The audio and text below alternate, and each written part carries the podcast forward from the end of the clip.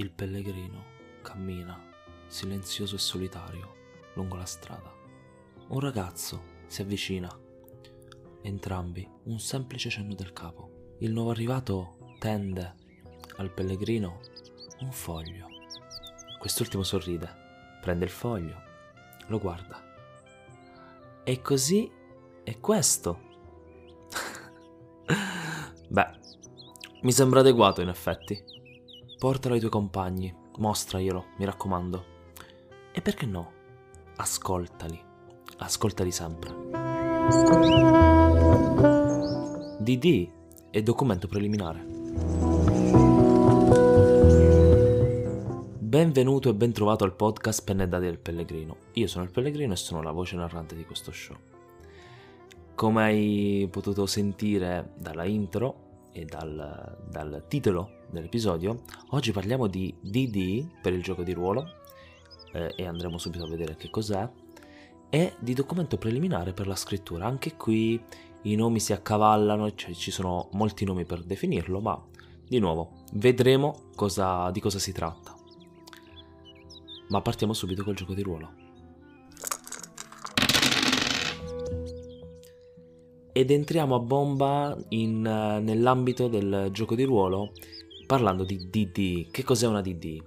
Eh, la sigla sta per dichiarazione di intenti. È un documento che ehm, è stato inventato, o meglio, è stato codificato da Riccardo Caverni, detto Musta, ehm, prendendolo un po' dal, dall'ambito cinematografico, comunque delle grandi eh, produzioni eh, televisive barra, barra cinematografiche ma anche dal appunto l'ambito del gioco di ruolo internazionale.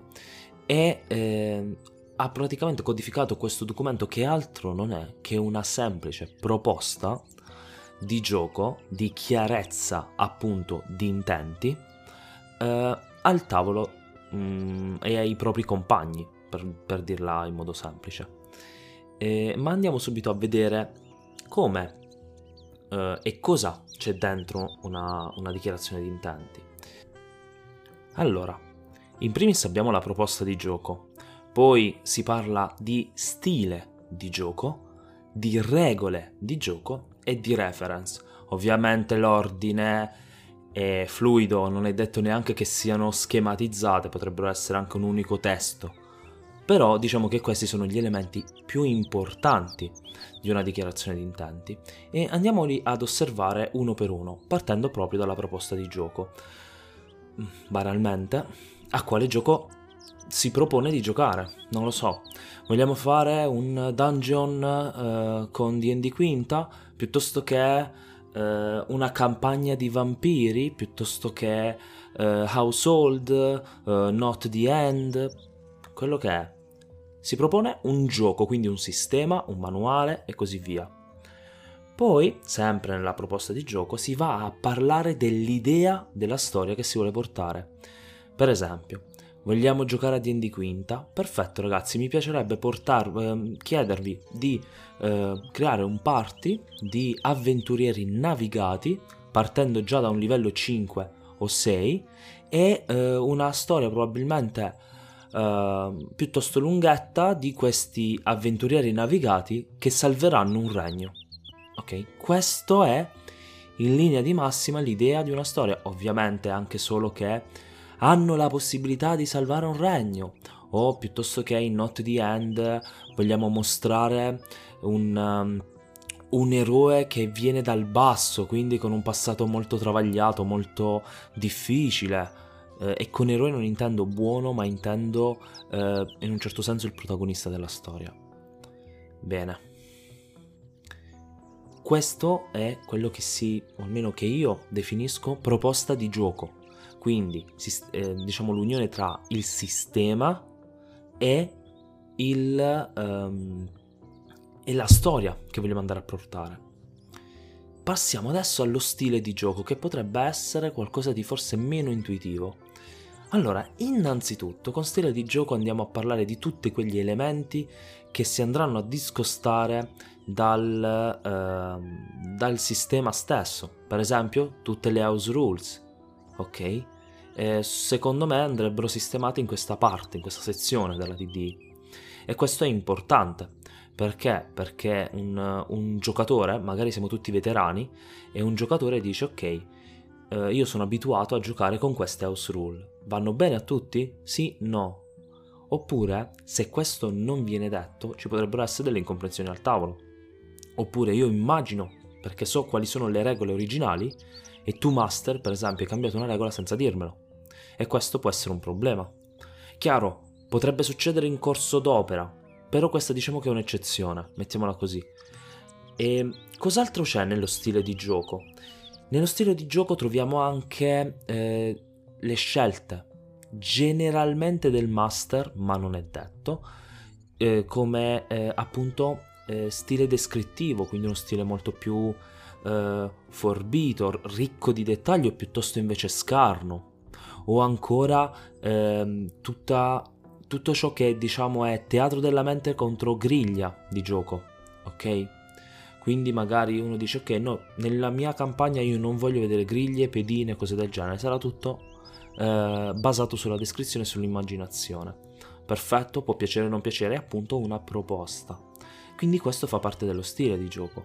Ma anche la narrazione stessa, per l'appunto, eh, per esempio, ok ragazzi, vorrei fare un railroad molto pesante. Oppure no, oppure vorrei fare un sandbox molto pesante, quindi siete letteralmente liberi di fare quello che volete. Ok, questo eh, rientra tutto nello stile di gioco. Adesso passiamo però alle regole di gioco.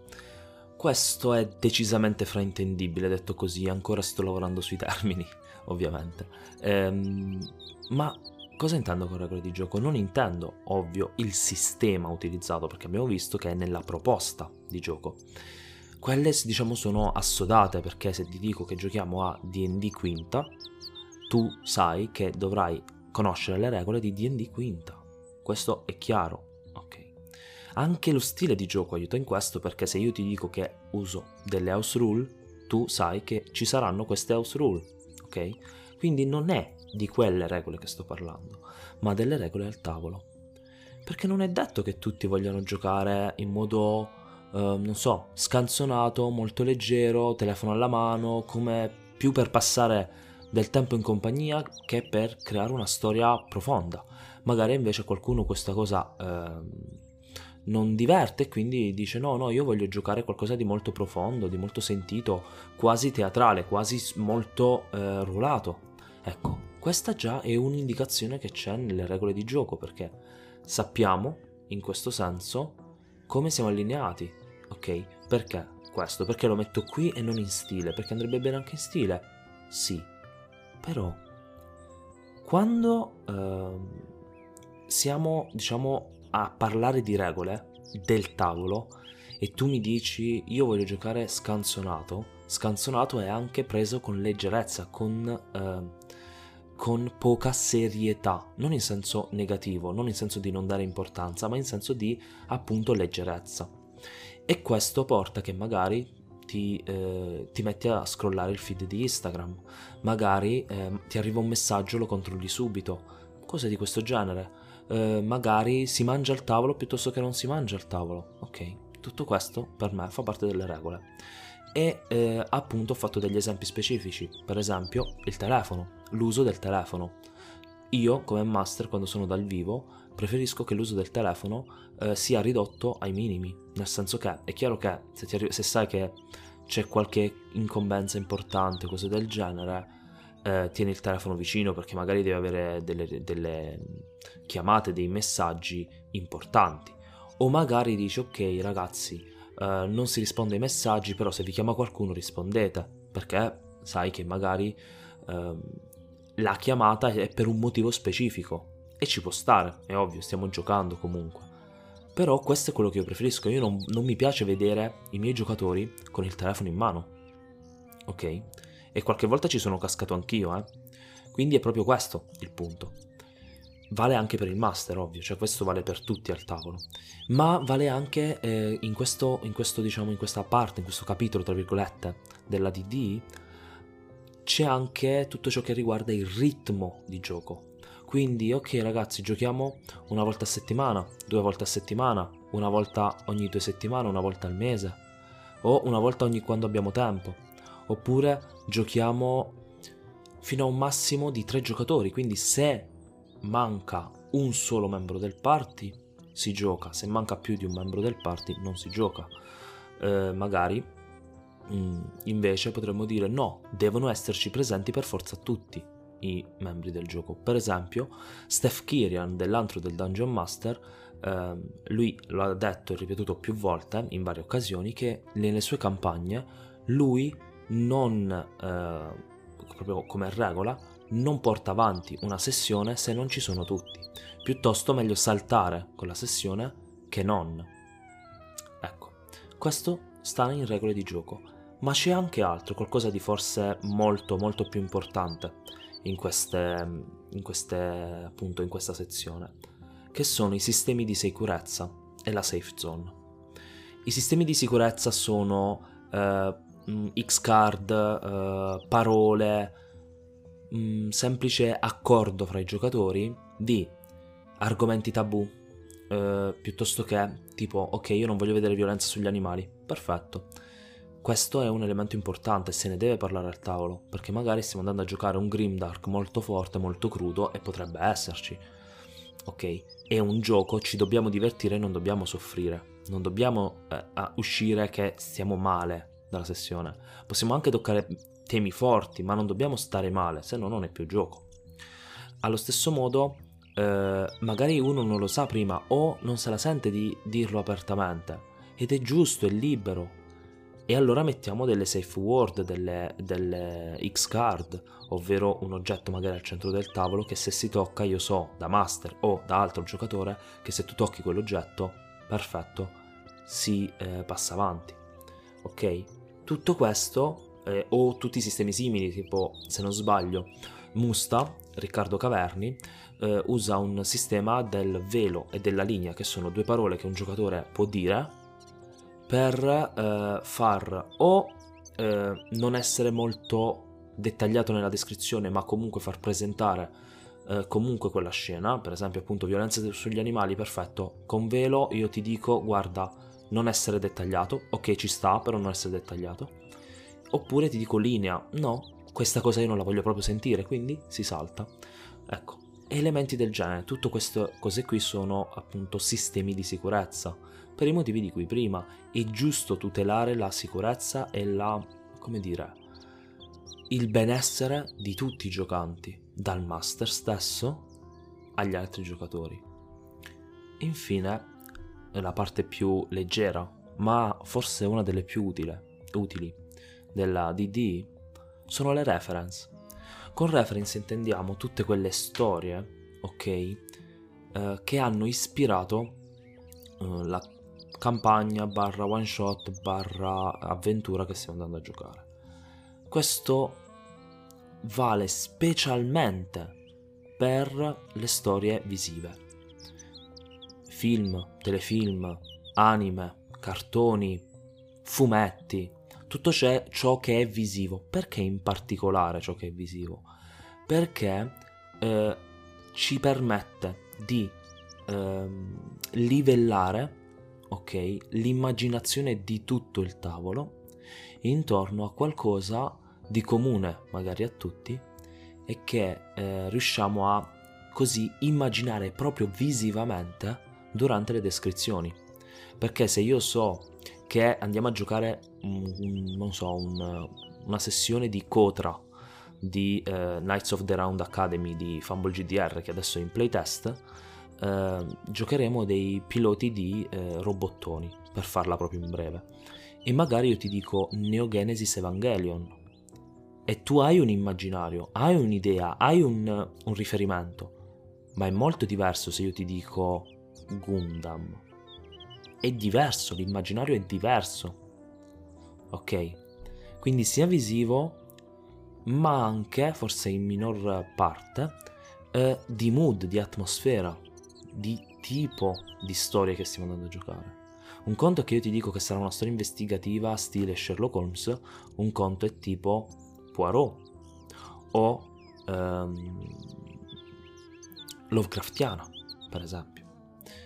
Tutto questo cambia. Ora ho usato per esempio nell'ultima parte degli esempi eh, di libri, di storie scritte in prosa, quindi non visive, che vanno bene lo stesso, specialmente per il mood, per l'atmosfera, perché segnano bene l'atmosfera. Le visive però sono più forti perché appunto settano l'immaginario eh, appunto visivo, scusa la ripetizione. Bene, direi che col gioco di ruolo abbiamo parlato anche troppo, come al solito, passiamo subito alla scrittura con questo documento preliminare, chissà cosa sarà.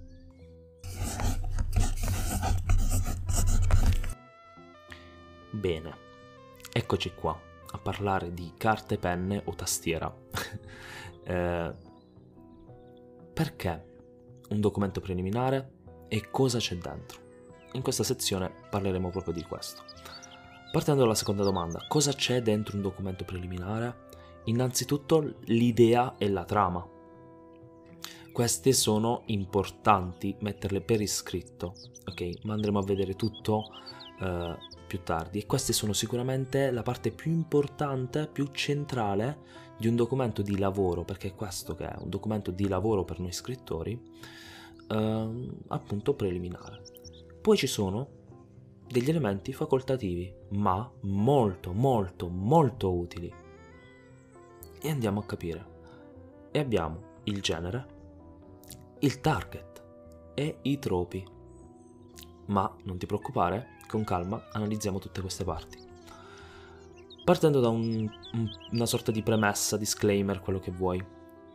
Ovvero, io l'ho chiamato documento preliminare, mm, Livio Gambarini lo chiama canovaccio, anche se il suo canovaccio è un po' diverso. Però, diciamo, il concetto è lo stesso. E, ehm, altri lo chiamano in altro modo diciamo non c'è un termine adatto per questo tipo di documento, chiamiamolo così. E cosa andiamo a inserire in un documento preliminare? L'idea è la trama, partendo dalla prima. L'idea è fondamentalmente la scintilla, no? quella che ci è venuta mentre magari camminavamo, piuttosto che stavamo sotto la doccia, piuttosto che stavamo guardando un film, un telefilm, stavamo leggendo un libro. È quell'int, quel dettaglio, quell'indizio, quella scintilla che ci fa dire sarebbe una storia interessante da scrivere da questa scintilla che può essere di qualunque genere, potrebbe essere un personaggio, potrebbe essere una scena, potrebbe essere un'ambientazione, potrebbe essere un what if fantastico, potrebbe essere qualunque cosa. Bene, adesso ci vuole che noi quella idea la trasformiamo. Ora, se tu ti ricordi qualche puntata fa, ho parlato appunto di eh, gestione delle idee e eh, in particolare ti ho detto come diciamo arrivare al nucleo, ok? Ecco, il nucleo adesso lo utilizziamo. Noi abbiamo la nostra idea sotto forma di nucleo, ok? Subito dopo creiamo la trama, ok? Quindi letteralmente l'insieme degli elementi presenti nella storia, delle situazioni, degli eventi, eh, in ordine cronologico, quindi stiamo parlando semplicemente della fabula della nostra storia.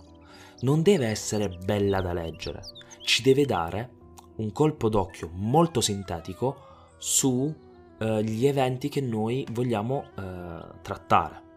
Ecco, questo è importante perché ci dà un'idea generale su qual è la nostra direzione. Vuol dire scolpito nella pietra che non può essere mai cambiato? Sicuramente no ma quando andremo a ritoccarla, se ne sentiremo il bisogno, sarà appunto perché capiremo che manca di qualcosa, ma questo potrebbe, può avvenire solo più tardi. Ok, diciamo che sono fondamentalmente appunto tutti questi eventi ed elementi conseguenziali, quindi anche se la tua storia vuole avere un intreccio più articolato, per esempio di, presenza di uh, flashback o flash forward, questo nella, nella trama non lo mettiamo, lo mettiamo in ordine cronologico, quindi se un flashback è importante sarà la prima cosa che metti. Ok, bene.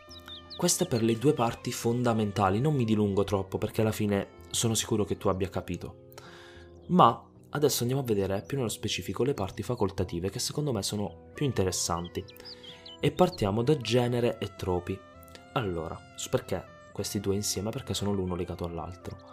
Partendo dal genere, è chiaro che se io un'idea di storia, mi sono creato più o meno una trama in testa, anche per sommi capi, anche molto molto vaga. Io so se sto parlando di un fantasy, o se sto parlando di un giallo puro, o se sto parlando di un thriller storico, piuttosto che di un romance, piuttosto che di altro. Ed il genere è importante perché è la struttura, è un insieme appunto di tropi, che adesso andremo a vedere, che porta un lettore a familiarizzare con quella storia. E attenzione, questo non è male, non vuol dire scopiazzare, non vuol dire perpetrare stereotipi. Un tropi, un tropo, sì, un tropo è un elemento ricorrente ok, che caratterizza il genere. E nello specifico sono tutti quegli elementi, quelle situazioni caratteristiche tipiche del genere a cui ci riferiamo e che quindi sono quegli elementi che lo rappresentano. Ma, e qui eh, la cosa importante, che sono modulabili. I tropi sono sempre modulabili e spesso non tutti necessari. È come dire che se abbiamo, per esempio, 10 tropi tipici di un genere, non è detto che noi dobbiamo usarli tutti e 10, magari ci basta alterarne alcuni, magari ci basta prendere un minimo del, del, della struttura del genere per rivoluzionarlo un po', magari perché vogliamo un po' giocare con una commistione. Ok, questo è eh, diciamo l'uso che fa, si fa di tropi, ovvero prendo questi elementi caratteristici, li riformulo sotto il mio punto di vista, alcuni li elimino, magari altri li accorpo, o uno lo separo, ne diventano due, e li metto nella mia storia. Questo rende una storia più viva e interessante anche nello stesso genere. Bene, ultima è il target. Che sì, io lo so cosa stai pensando. Oh, che brutta parola! Il marketing! No, ricordati sempre, il target non è altro che l'insieme dei tuoi lettori. È ovvio, qui io non sto parlando di chi scrive semplicemente per scrivere, per se stesso, per uh, liberarsi. Ok, quello è libero, cioè non hai bisogno, il target sei tu, letteralmente. Ma ti parlo di quelli che scrivono come me e ambiscono a scrivere per un pubblico magari all'inizio è un pubblico su Wattpad, magari all'inizio sono i tuoi amici, magari all'inizio sono i tuoi parenti o eh, varie app barra siti che ti permettono di pubblicare le tue opere in modo anche totalmente gratuito, in modo anche totalmente libero e che quindi ti permettono di essere letto da qualcuno. Il target non è una cosa sbagliata, il target non è una cosa brutta, il target sono le persone con cui tu stai parlando.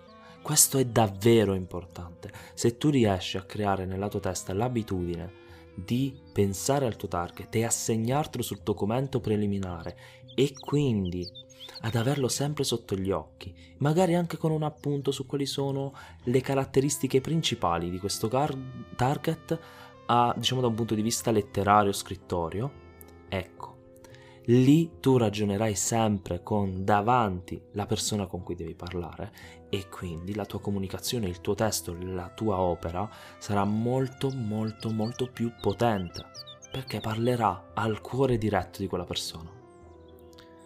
Bene, oggi non mi voglio dilungare troppo e mi fermo qui. Spero che sia stato per te interessante ascoltare queste eh, questi due elementi che secondo me sono molto importanti sia nel gioco di ruolo sia nell'ambito scrittorio. Come sempre, per qualunque domanda, per qualunque dubbio, per qualunque insulto, per qualunque critica, scrivimi pure su uno qualunque dei miei social. Mi trovi come Pellegrino tra le storie su Instagram. Mi trovi su Telegram con un canale dedicato a questo progetto, Il Pellegrino. Mi trovi al blog scripta.blog, ci trovi anche su, uh, perdonami, ci trovi anche su Instagram come scripta-gram, insomma, se vuoi scrivermi hai mille modi per farlo, ovviamente in descrizione trovi tutti i link. Bene, che dire, è il momento di salutarci, come al solito, ci incontriamo al prossimo crocevia.